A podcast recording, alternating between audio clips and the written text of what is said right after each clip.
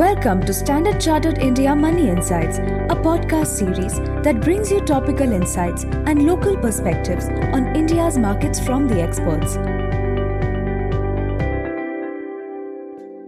Hello everyone, my name is Ravi Singh. In continuation of our series on podcasts regarding our H two outlook, gradually shifting preferences, in today's episode, we discuss our views on equities as an asset class.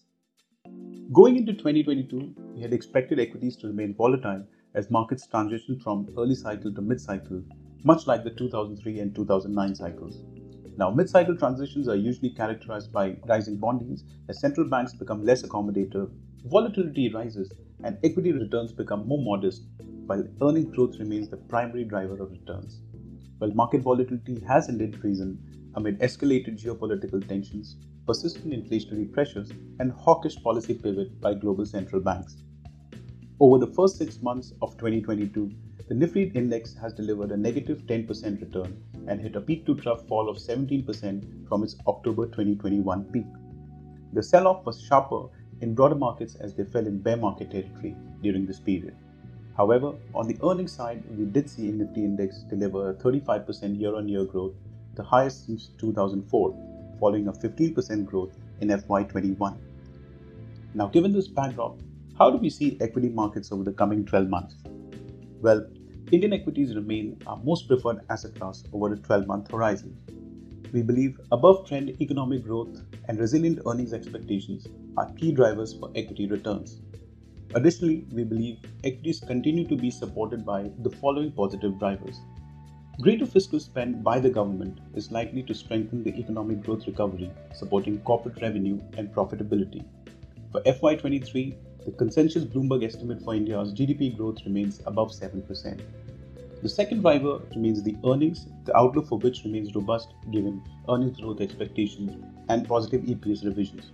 For F Y twenty-three, consensus Bloomberg estimate for Nifty's earnings has remained above nineteen percent. The third driver is the valuation. Equity pullback from the peak levels has created some valuation buffer as the Nifty index now trades closer to its ten-year average.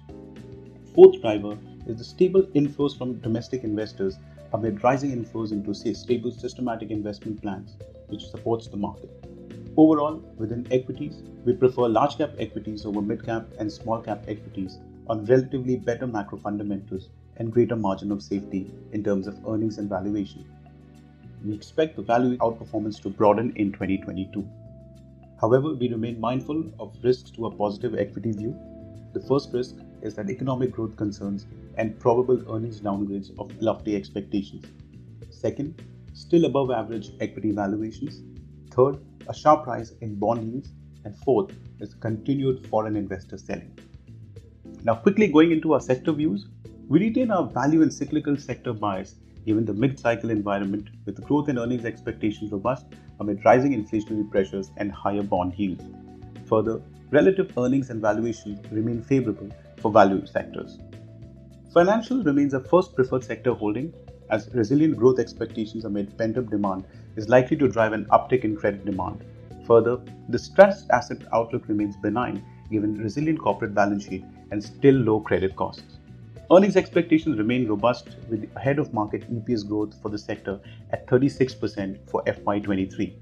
The sector is currently trading at a twelve-month forward P E of nineteen point one x, which is closer to the market valuation of eighteen point six x for M S C I India. Industrials remain our second preferred holding. The sector benefits from an investment-led economic rebound with the second-best earnings outlook among sectors with an F Y twenty-three E P S growth estimate of forty-five percent year-on-year.